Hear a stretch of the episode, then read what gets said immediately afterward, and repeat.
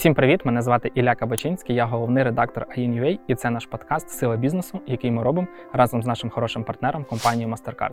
У подкасті ми розповідаємо про бізнес, який, незважаючи на війну, продовжує працювати та допомагати Україні. Наш сьогоднішній гість Дмитро Циганков, когнітивний директор Фозі Груп. Сільпо один з найстаріших та найвідоміших торгових брендів в Україні, що працює з 1998 року та входить до Фозі Груп. У 62 містах України більше 360 магазинів. Сільпо постійно працює над тим, щоб впроваджувати інноваційні технології та покращувати клієнтський досвід своїх гостей, що цікаво, саме гостей. Компанія постійно впроваджує щось нове, зокрема, роботизоване розвантаження товарів, можливість оплатити покупки в один клік, каси самообслуговування, що працюють разом з штучним інтелектом, можливість зняття готівки на касах. Це все норма для сільпо, а не щось нове чи щойно вигадане. Внаслідок воєнних дій компанія втратила 23 магазини і була змушена закрити десятки з них. Але більше 260 магазинів в різних куточках України продовжує працювати. Сільпо докладає чимало зусиль для того, аби налагодити безперебійне постачання продуктів у магазини компанії по всій Україні, а також зберегти робочі місця для тисячі людей. І так, у цьому випуску ми розкажемо, що означає когнитивний директор.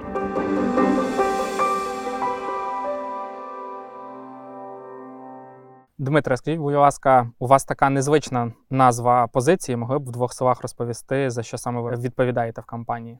А, Ну насправді я відповідаю за нові е, торгові марки та торговельні мережі і різні нові продукти. У мене як департамент зветься нових продуктів. Угу торгівельних та власних торгівельних марок. Е, давайте тоді е, повертатися до бізнесу 23 лютого. Які були в компанії плани, прогнози, бажання можливо вашого відділу глобально у Фозі Груп? Ну розумієте, ми е, дуже швидко рухались по по декільким напрямках. Ми дуже швидко розвивали і ком, ми будували і ремонтували магазини.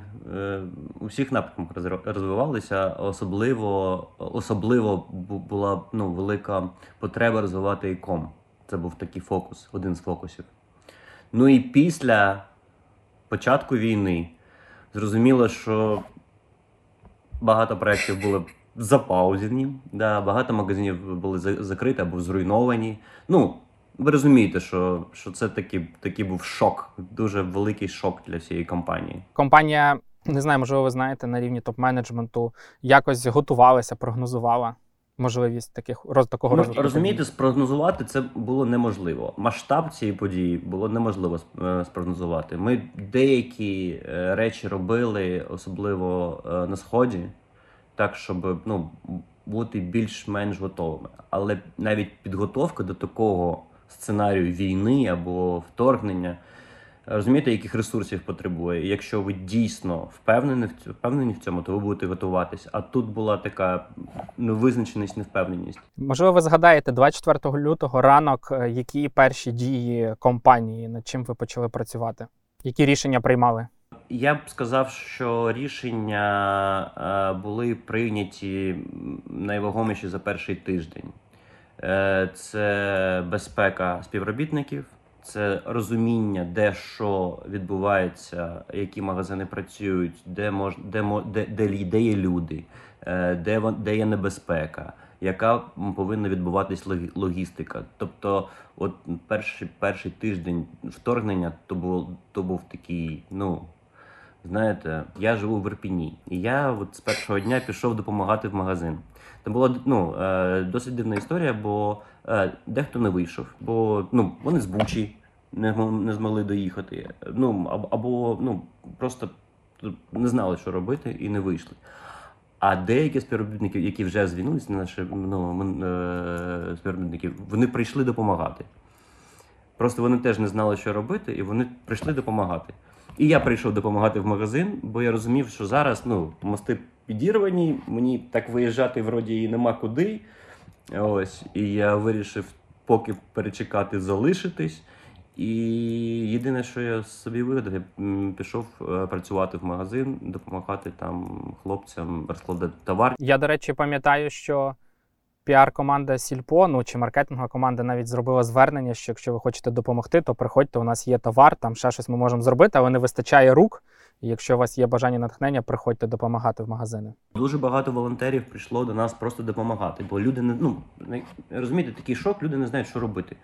Як допомогти, що зробити? На роботу вже їхати може і нема сенсу, а може і не, нема можливості. Е, і приходили люди е, до різних магазинів і допомагали виставляти товар, те, що залишився, ну допомагати на касі. Моя жінка сиділа, сіла на касу, на- навчилася новій професії, вже на касі може. Ось ніяких поставок товару в Ірпінь не було аж до 4 березня. А 4, а 5 березня е, зайшли танки на територію майже магазину. Розумієте, тут е, три, три речі, е, які в першу чергу е, в першу чергу були е, під ну якими повинні повинні були займатися. Це безпека, безпека Мгм. гостей, безпека співробітників. Це е, логістика, бо товари треба було десь брати, якось перевозити їх на розподільчі центри, а потім зберігати до магазинів. І третє це наявність людей, е, наявність співробітників, наявність е, робочих рук, які б могли б допомагати в магазинах і щось там робити. Якщо зможете, якийсь найскладніший момент в компанії, який ви можете згадати, що такого прям я не знаю, що ви сильно почали переживати, сильно боятися. А я думаю, що критична, е, критична історія була дуже десь на початку війни, коли, коли ми втратили доступ до наших розподільчих центрів під броварами. Е, Дещо було розбомблене, дещо просто було в окупації. А наскільки це великий центр? Давайте, можливо, спробуємо пояснити тим, хто буде слухати, тому що знаєте, ну розподільчий центр, то розподільчий центр. Це така історія, яка забезпечує всю центральну Україну товарами е, харчових харчами. Тобто це десятки магазинів трималися на цьому центрі. Десятки, може під сотню магазинів Трибаличин. Це не один центр, це декілька їх. Я не знаю, кому дякувати нашим логістам, нашої операційки. Ми збудували минулого року великий розподільчий центр е, біля Львова. І це нас трішки врятувало. Але розумієте, ну, е, логістика від е, постачальників до РЦ нема. Від РЦ до магазинів нема. Нема товару. Де, де брати, не ясно. І потім вже м, е, почалась е, ну, така дуже велика робота від нашого, нашої комерції по пошуку прямих постачальників, які б могли б напряму з магазинів до магазинів вози, возити товар. Ще прикольна історія, що виявилось, ми перші, перші в країні і перші за все, за все своє життя ми почали співпрацювати з Укрзалізницею. Мені здається, зараз з нею всі співпрацюють. Так, але тут було єдине, єдине безпечне та надійний канал постачання товарів по, по, по країні. Укр... Мгм. Довго, але, ну знаєте, точно доїде. І це був теж, теж такий дуже дуже дуже фантастичний е, досвід, бо е, ну, розумієте, це велика державна компанія е, зі своїми процедурами, з великою кількістю людей. І вони дуже класно, дякуємо, дуже класно і швидко спрацювали. І вони зрозуміли, що ну, то, ну, ми частина критичної інфраструктури. І залишитись без харчів в якомусь місці це ну, дуже великий ризик. Тому всі, е, всі державні органи е, ну, дуже як допомагали. Нормально, класно допомагали. Вони розуміли, що це, це, це, це війна, і це, це треба робити. Скажіть, от як ситуація з логістикою, доставкою товарів е, зараз? Які можливо нові проблеми? Ну, скоріш всього, з паливом пов'язані, але можливо трошки менше блокпостів на тій самій західній Україні можна буде швидше доставляти товари. Бо раніше, наприклад, е, я бачив людей з e-commerce, які жалілися, що наша фура, яка раніше їхала 4 години, тепер їде 10. Зрозуміло, що затримки є. Е, Спочатку були дуже великі затримки ну, ну, з транспортом і всім остальним, але воно якось вже роботи працює. Воно, вже працює, воно більш-менш прогнозоване. І зараз зрозуміло, що проблеми з паливом. І розумієте, що це не тільки проблеми з наявністю палива, тут ціна за паливо. Зараз я так скажу, що наша транспортна логістика спрацювала дуже дуже чітко і продовжує працювати дуже чітко. Тобто, в неї перша чергова задача це забезпечити магазини товарами, в яку ціну, в який спосіб, е, через скільки, це вже такі питання, які можна по- по- повирішувати. А от скажіть, будь ласка, е, все-таки не секрет, що на перші тижні війни в магазинах сильно скоротився асортимент. Наскільки можливо, ви можете сказати, зараз вже він відновився, або якісь продукти, які не поставляються, замінені аналогами? Я вам так скажу, що по моїм відчуттям, десь він відновився до десь 70% від, е, від довоєнного часу. Але в нас дуже багато ще проблем з свіжою групою. Ну, тобто овочі, м'ясо, риба. І це і логістичні проблеми, і проблеми імпорту, і проблеми складів. А, але ми, ну, ми, ми все, все робимо для того, щоб відновити. Наприклад, е, наші хлопці з комерції за останні там, місяць чи два е, налагодили контакти з більше там 500 чи 600 нових постачальників. Це з України чи світу? З України і світу. Е, імпорт теж працює дуже злагоджено і теж використовує е, залізницю, до речі. А скажіть, будь ласка, ви сказали, що є проблема в тому числі зі складами. Я читав, що і раніше, наприклад, в Київській області був великий дефіцит складів, там близько 400 тисяч метрів квадратних. Тут е, прийшла е, прийшла війна і ще десь 400 тисяч знищили. Ну і загалом, якби всім тепер потрібні склади на заході України. Як ситуація у вас з цим? Чи вдалося знайти якісь вільні е, простори? Да. Нам вдалося знайти заміну, але такий бекап, заміну в Вінницькій області складом. Е, В нас, як казав, вже ми подавали великий хаб е, з виробництвом, складами біля Львову е, в зимній воді е, ще минулого року. І е, деякі склади, не всі, заморозка була знищена. Ми, може, чули, під переворами, там ракета влучила, і склад замороженої продукції був знищений майже. Там не, тільки ми були. Але ще два склади е, біля броварів е, ми відновили роботу десь, десь місяць тому. Угу. Тоді таке ще питання по постачальникам. Не секрет, що Сільпо багато працював з якимись фермерськими місцевими господарствами. Як ситуація складається зараз? Чи є до них доступ? Е, Наскільки можливо у вас є статистика багато фермерських господарств втратили цю можливість якось е, працювати, виробляти? І можливо, можливо, ви зробите на них велику ставку в майбутньому. У вас є такий план, і разом будемо піднімати українських виробників. В нас це, це, це було точно в планах. На, на навіть е, окремий напрямок, на, на який зва- звався і називається лавка традицій. І ми бере, берем, ми брали продукцію, е, продавали продукцію від е, маленьких фермерів, артизанів, крафтовиків, це таке інше. І тому е, є навіть у нас окрема ініціатива з лавкою традицій. Це збір коштів на допомогу цим фермерам та артизанам на відновлення виробництва, на годівлю тварин. Е, бо розумієте, худоба не розуміє, що війна, і треба чимось годувати.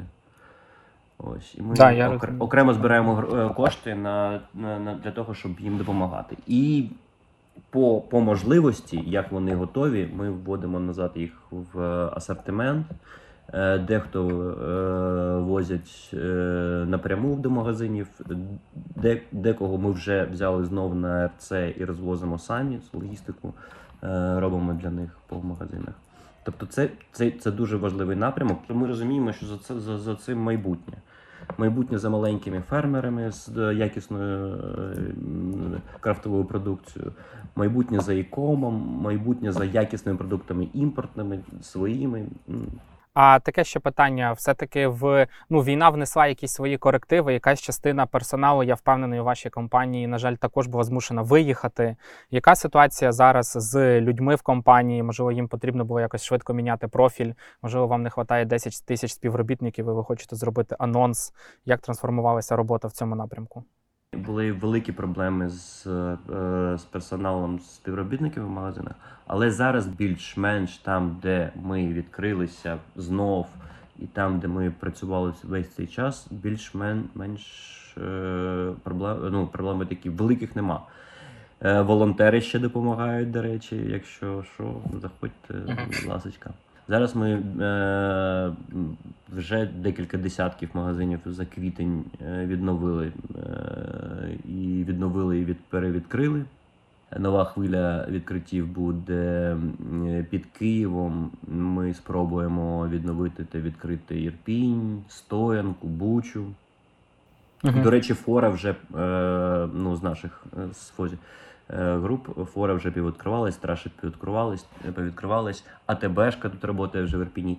А можливо, можете поділитися, як приймається рішення про відновлення, тому що в будь-якому випадку відновлення це інвестиції. Е, Скажімо так, е, інвестклімат в Україні зараз прямо не найкращий. Тобто ви забираєте звідкись гроші з оберту, напевно, з вашої е, з-під подушки і вкладаєте їх в магазин, хоча повномасштабна війна все одно продовжується.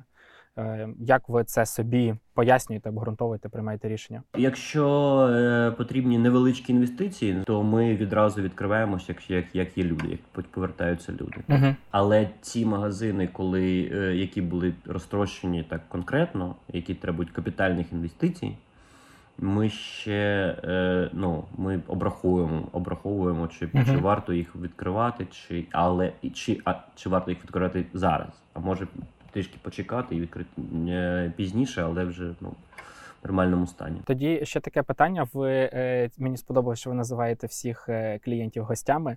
Давайте, якщо зможете, як під час війни, можливо, навіть вийде порівняти під час гострої фази на Київщині, наприклад, тому що повномасштабне вторгнення триває.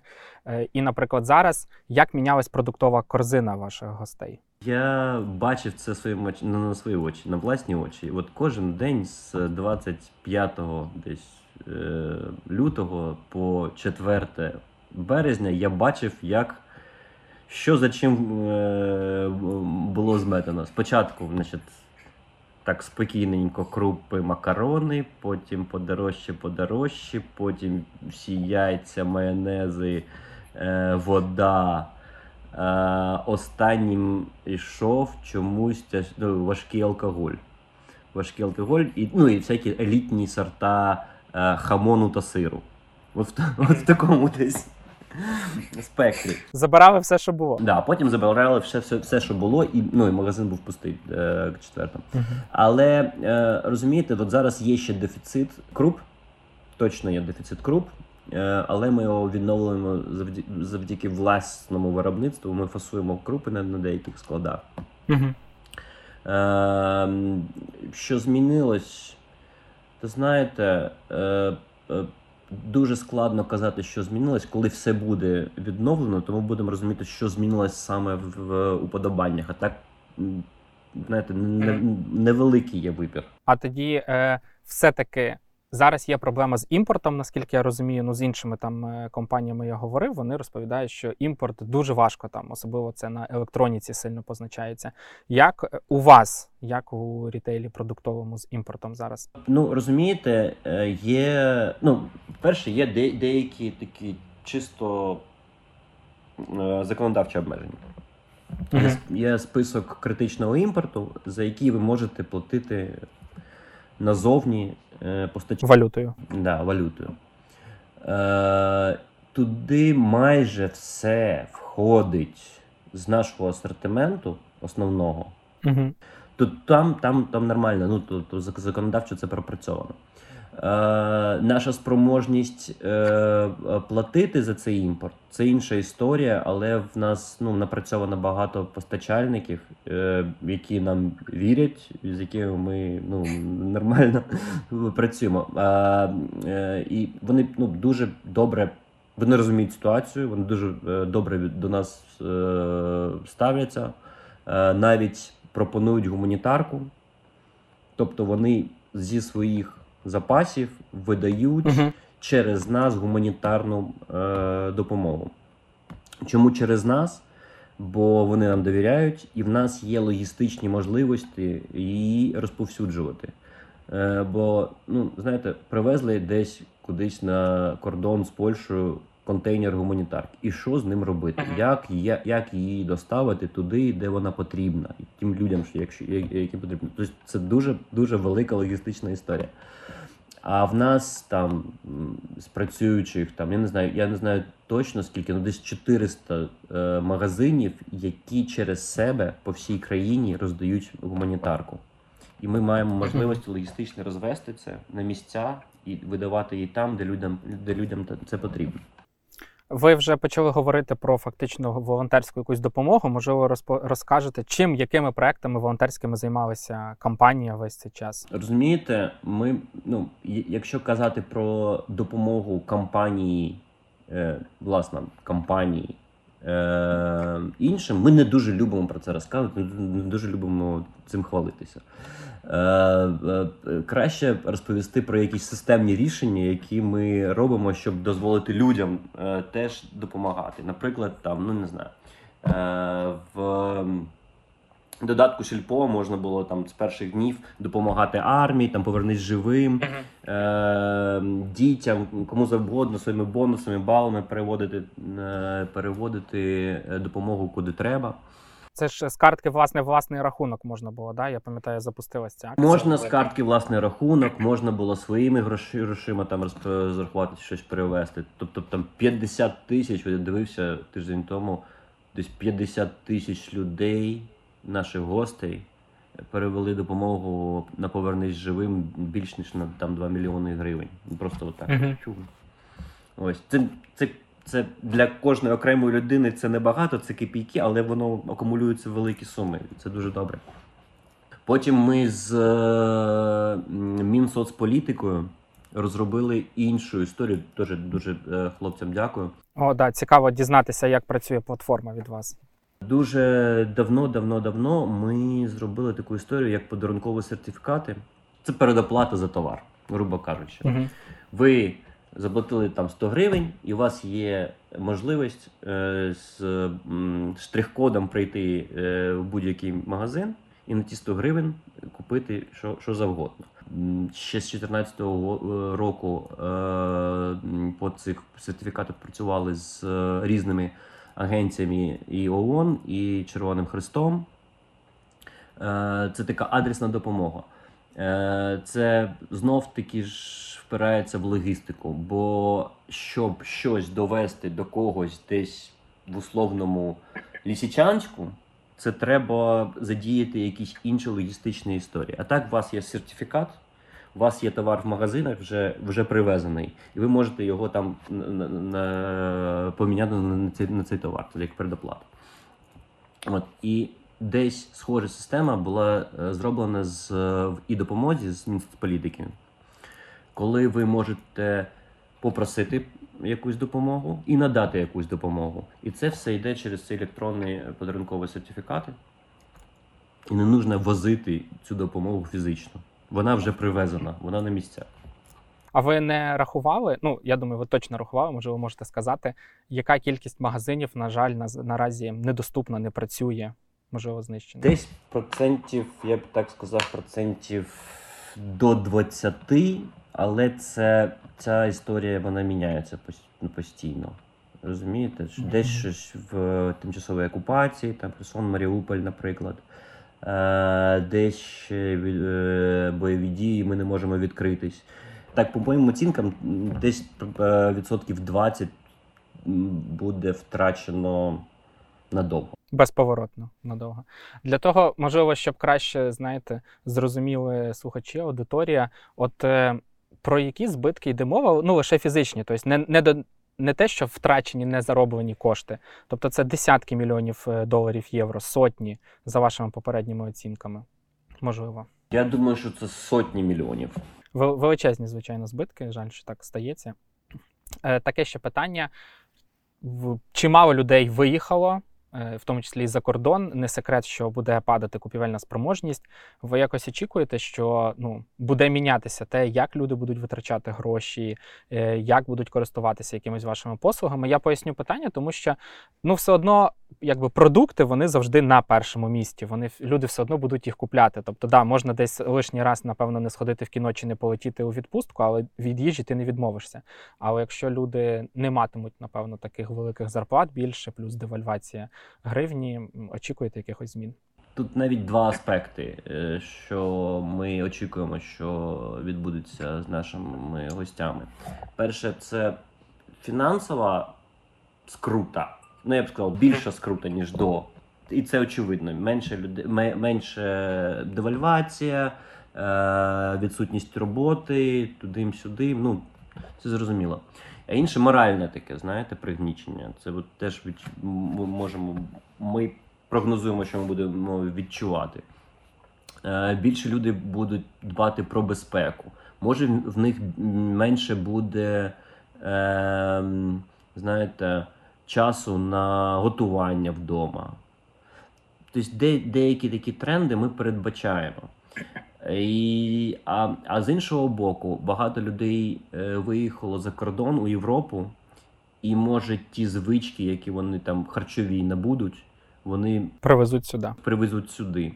Розумієте? Це, тобто це така різновекторна історія. А згідно цих якихось ваших очікувань, можливо, думок, іде у вас якась не знаю, трансформація бізнесу, оптимізація, зміна? Ну, взагалі-то да. Взагалі-то да. Але е, розумієте, щоб е, чітко розуміти, як і що трансформувати, треба, щоб е, ця гостра фаза закінчилась. -hmm. Треба перемога.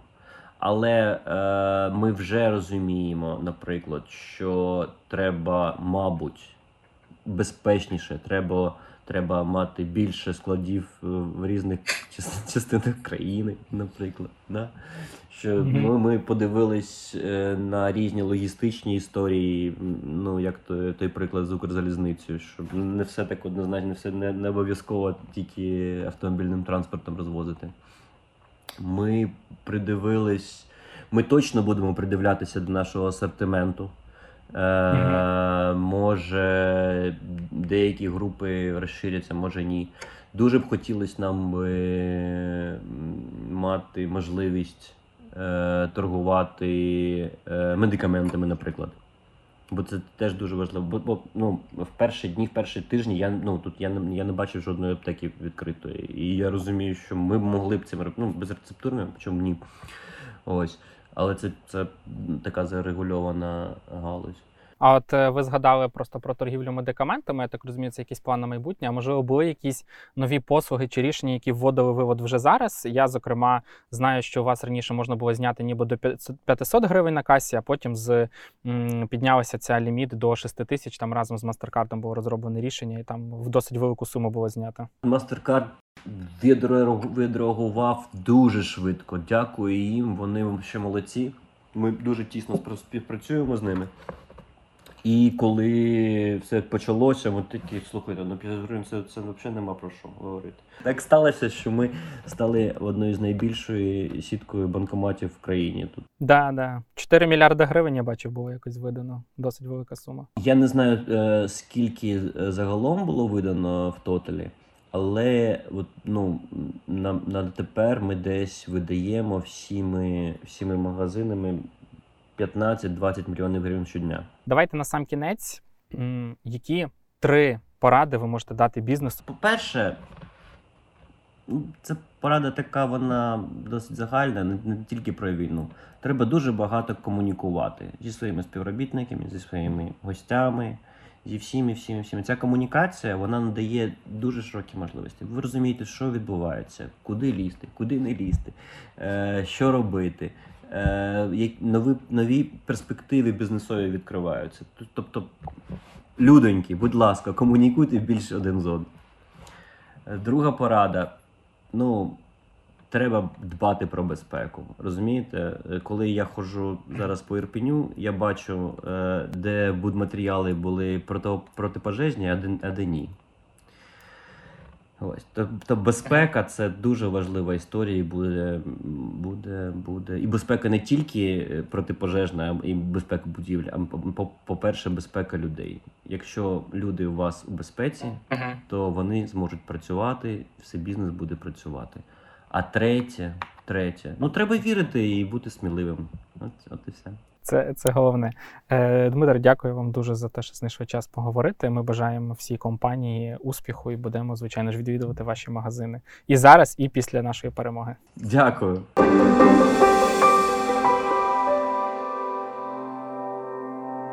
Дякую всім, хто подивився чи послухав цей випуск подкасту Сила бізнесу. Нагадаю, ми робимо його з нашим хорошим партнером компанією MasterCard, яка забезпечує безготівкові платежі в Україні в усі часи, а також продовжує розвивати інноваційні фінансові послуги для українців і для всього світу. Ставте лайки, вподобайки, пишіть ваші коментарі, виставляйте пости в сторіз в інстаграмі і силочку на нас в YouTube, тегайте мене, Аїн MasterCard. Нам буде приємно. А також пишіть і розповідайте, кого б ще ви хотіли побачити у наших випусках. У нас попереду ще багато епізодів. Щасти! Música